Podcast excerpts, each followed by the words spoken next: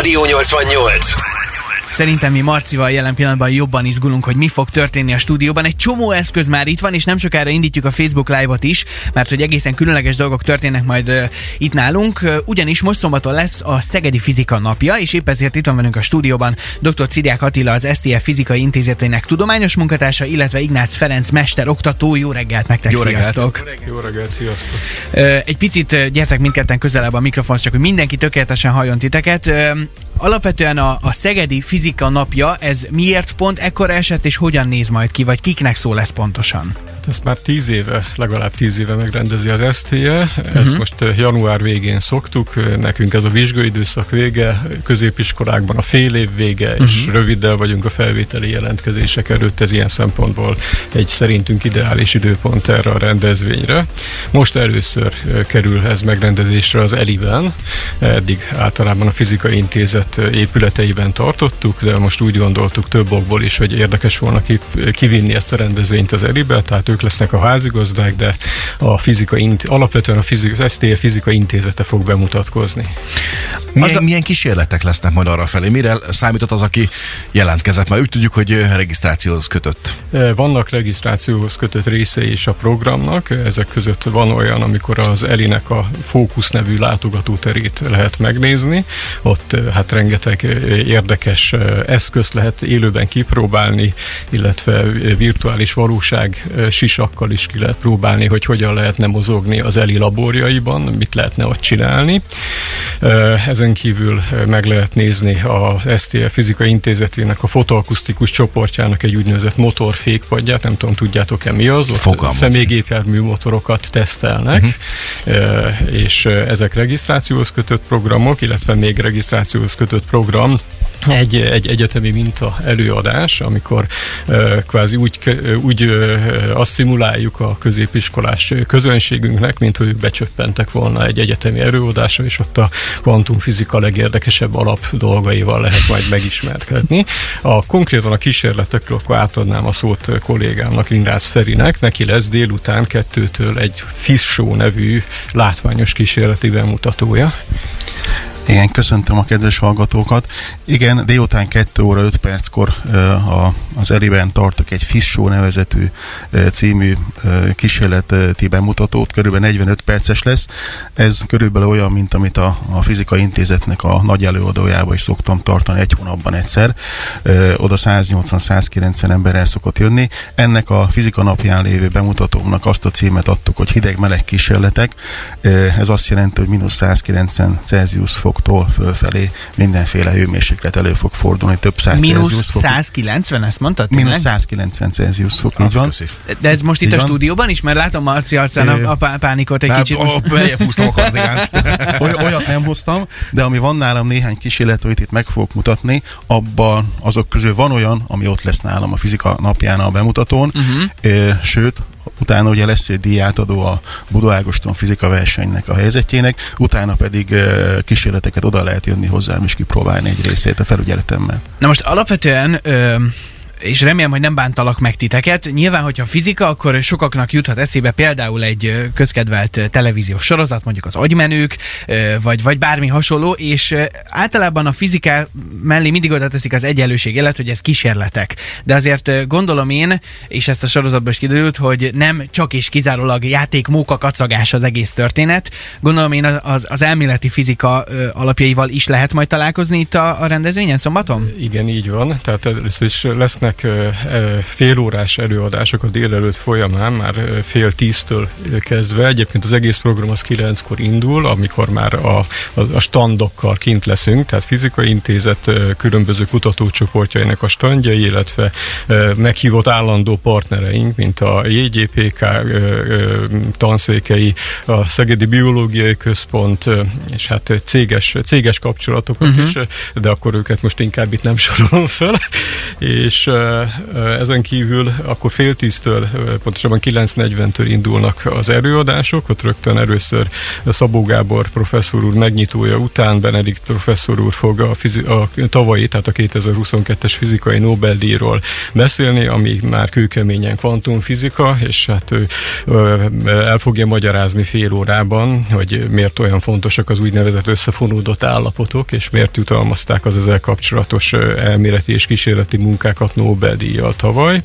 Utána következik 10 óra 20-tól dr. Divéki Zsolt, aki az ELI munkatársa, és az ő hát, előadás címe, hogy hogy kacsint egy elektron, ez itt lényegében arról lesz szó, hogy tulajdonképpen mi történik az ELI-ben, hogyan lehet ott különböző lézerimpulzusokkal még rövidebb, úgynevezett attoszekundumos impulzusokat kelteni. Ez egészen jó hangzik, ez a hogyan kacsít rád egy elektron. Alapvetően, hogy látjátok, még egy gyors kérdés a kísérletek előtt, hogy a gyerekek, vagy a magyarok, úgy ámblok, hogyan viszonyulnak a fizikához.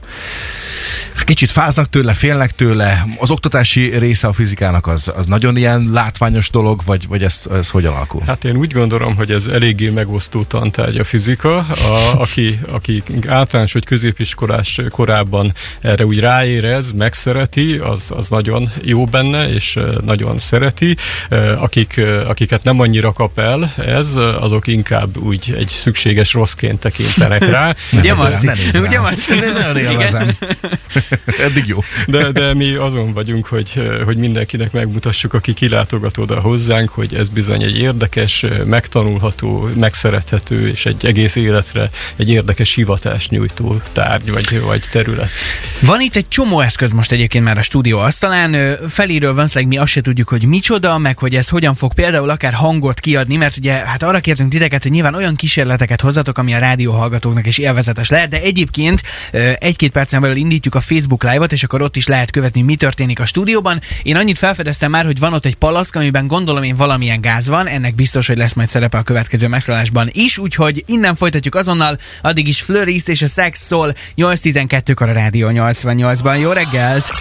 Ez a, a Rádió 88. történt. Jó reggelt kívánok mindenkinek, én Tálas Péter Csongor vagyok, ez pedig a Rádió 88, a Café 88 folytatódik, nincsen benne semmi trükk, tényleg beszélek, vagy próbálok addig beszélni, még elfogy belőlem az a furcsa gáz, amit most sikerült belélegezni. Nem, adások beszéltük, ez kicsit... hélium, ez 47 percig tart szerintem, úgyhogy erre készülj fel. Nagyon jó lesz. Itt van velünk dr. Ciriák Attila, az SZIA Fizikai Intézetének tudományos munkatársa és Ignác Ferenc mesteroktató. Jó reggelt kívánunk nektek, sziasztok! Sziasztok! Marci, akarod te is kipróbálni? Te, utána Sosem nem, múlik utána el. nem. Sose akarok Úristen. semmi sem bekapni utánad, úgyhogy mondom, ez egy nagyon durva cucc. Már rengeteg mindent hoztatok ide nekünk, légy Szerintem mikrofonhoz közelebb, aki, kinek melyik a mikrofonja.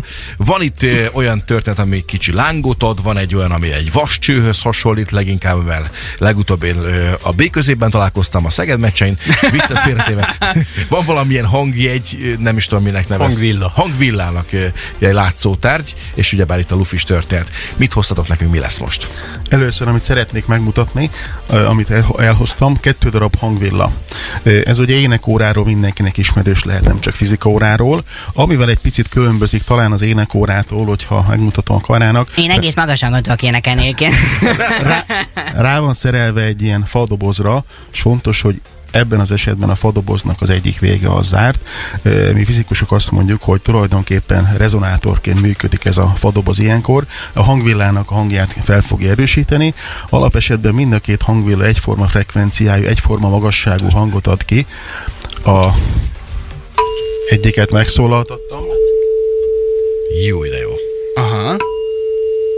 És ott a doboznak a végéből jön ki jelenleg, amelyik lyukas. Igen, tehát nyilván a nyitott végénél volt a mikrofon. A másik hangszórónak az alapfrekvenciája is ugyanekkor a 440 Hz, csak egy pici túlsúly van rajta, egy picit ezzel a frekvenciát megváltoztattuk, nem nagyon, egy nagyon picit. Nem tudom, hogyha valakinek zenész füle van, most megszólaltatom a másikat, Hát ezt simán halljuk. Hogy főre Semmi. a kettő, külön, kettő frekvencia között hallott-e Teljesen különbséget? Semmi, ne Teljesen viccelj. Full ugyanúgy hangzik. Igen? Tökéletesen. És hogyha ezt a, a bigyót, ezt arrébb rakjátok, akkor másképpen szól? Nem, most nem rakjuk még odébb. De, de amit meg szeretnék most mutatni az az, hogyha mind a kettőt egyszerre megszólaltatjuk, akkor azt kell hallanunk, hogy periódikusan hol felerősödik a hang, hol elkalkul, úgy, hogy közben nem mozdítunk meg semmit. Igen, Nézzük ezt, meg. ezt Facebookon élőben lehet követni egyébként. Hú, tényleg pulzál. Azt a Ezt hívják lebegésnek. lebegésnek. Még egyszer? Lebegés. Még egyszer? Tényleg érezhető. Egyik a másikat kioltja, hogy mitől lehet ez? Hát az is szerepe tetszik benne, itt ebben, a, ahol a közös hangtérben találkozik ez a két hullám, ott szuperponálódnak, és mivel kicsi a különbség a frekvenciájuk között, ezért ezt úgy érzékeljük, mint hogyha egy modulált frekvencia, egy modulált hullám lenne, és a moduláció frekvenciája az a két halvilla frekvenciája különbségének a fele. És mivel az nagyon kicsi ez a különbség, ezért ez egy lassú moduláció, tehát ezt füllel is jól halljuk.